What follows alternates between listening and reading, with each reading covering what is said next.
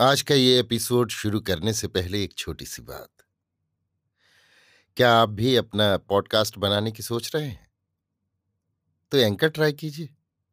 ये पॉडकास्ट बनाने का सबसे आसान तरीका है। नंबर एक, ये फ्री है। नंबर दो, इसमें कई सारे ऐसे टूल्स हैं जो आपको अपने फ़ोन और कंप्यूटर पर रिकॉर्ड और एडिट करने की फैसिलिटी देते हैं। नंबर तीन आप अपने पॉडकास्ट को डिस्ट्रीब्यूट भी कर सकते हैं, जिससे इसे स्पॉटिफाई और दूसरे प्लेटफॉर्म पर सुना जा सके। तो डाउनलोड कीजिए फ्री एंकर ऐप या विज़िट कीजिए एंकर डॉट एफ़ पर अपना पॉडकास्ट स्टार्ट करने के लिए। ये तो थी एक छोटी सी जानकारी, और अब शुरू करते हैं एपिसोड का सिलसिला। तो आज के एपिसोड में डीजे सुनिए आचार्य चतुर्सेन शास्त्री के लिखे उपन्यास सोमनाथ के नौवें भाग विधि भंग को मेरी यानी समीर गोस्वामी की आवाज़ में। विधि भंग हो गई। अब क्या होगा? विनाश होगा।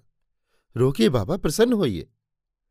जब देव परंपरा भंग हुई तो गुरु परंपरा भी भंग होगी। अनर्थ हो जाएगा। प्रलय भी हो सकता है। प्रभात हो गया था। त्रिपुर सुंदरी के मंदिर के पट सर्वज्ञ ने बंद करा दिए हैं। ये बात आग की भांति पट्टन में फैल गई थी। रुद्रभद्र ने प्राश्चित स्वरूप उपवास करके पंचाग्नि तप प्रारंभ कर दिया था। मंदिर के तोरण के बाहर निकट ही एक विशाल वट वृक्ष था। उसी के नीचे पाँच बड़ी बड़ी धूनियाँ धधक रही थीं। उनके बीच रुद्रभद्र का भीम का शरीर एक कुशासन पर विराजमान था। उसकी बड़ी बड़ी पलकें झुकी हुई थी। मोटे मोटे काले होंठ निरंतर हिल रहे थे। वो उच्चाटन मंत्र का पाठ कर रहा था। उसके संपूर्ण अंग में भस्म लगी हुई थी। अंग पर मात्र कौपीन था। सैकड़ों भक्त दर्शक वहाँ उपस्थित थे और भी आते जाते थे। लोग भांति भांति की बातें करते थे। दो चार हुड़दंग बाबा उसे घेरे बैठे थे। दो चार धूनी में लक्कड़ डाल रहे थे। सिंदूर का भैरवी चक्र बना था। उस पर लाल सिंदूर से रंगा रंग बिरंगे धागों से लपेटा एक मानव पुतला उड़द के आटे का पड़ा हुआ था। लोग भयभीत और चकित मुद्रा में उसे देख रहे थे।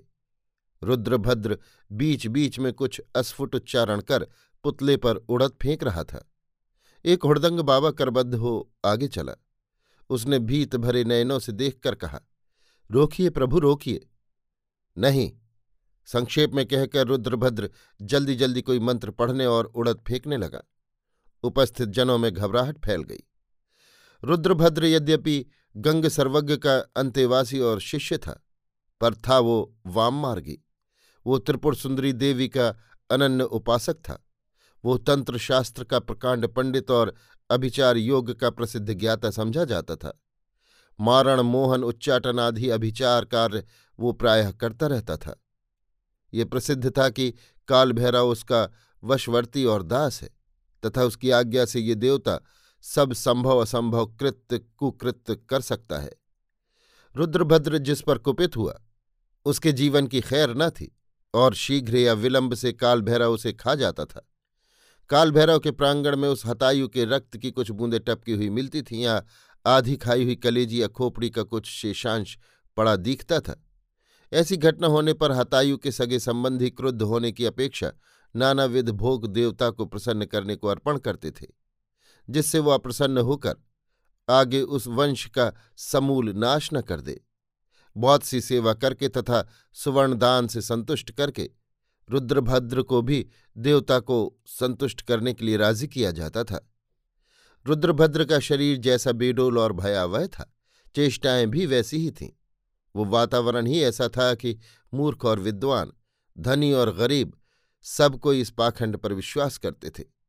त्रिपुर सुंदरी का पट बंद होना तथा वाम पूजन विधि भंग होना बड़ी भारी और भयानक घटना समझी गई।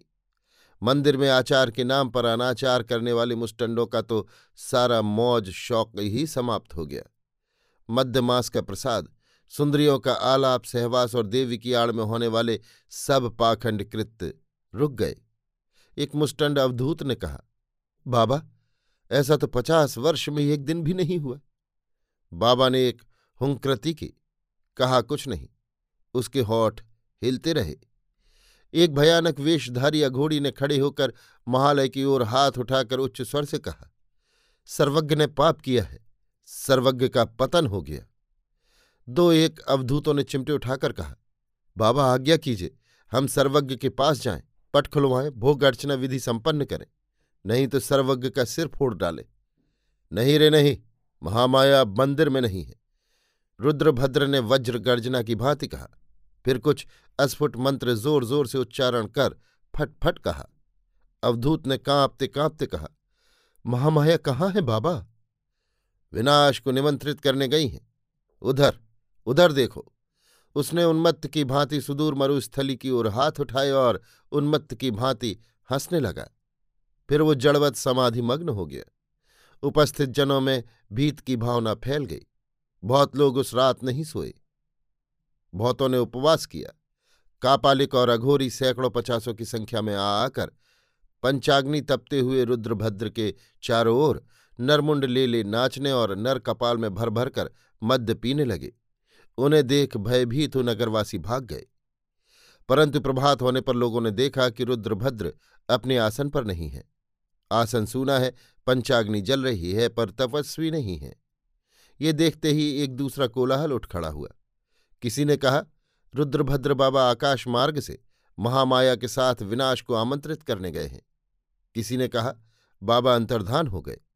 किसी ने कहा, हमने उन्हें उस तारे के निकट उड़ते देखा है। बहुत मुँह, बहुत बात। समस्त देवपट्टन इन सब घटनाओं से हिल गया। अचल रहे केवल गंग सर्वज्ञ। उनके पास आकर बहुत जनों ने बहुत भांति अनुनय किया, क्रोध किया, भय दिखाया। परंतु सर्वज्ञ ने कोई उत्तर नहीं दिया। उनके इस गूढ़ मौन से भी लोग चिंतित हो गए।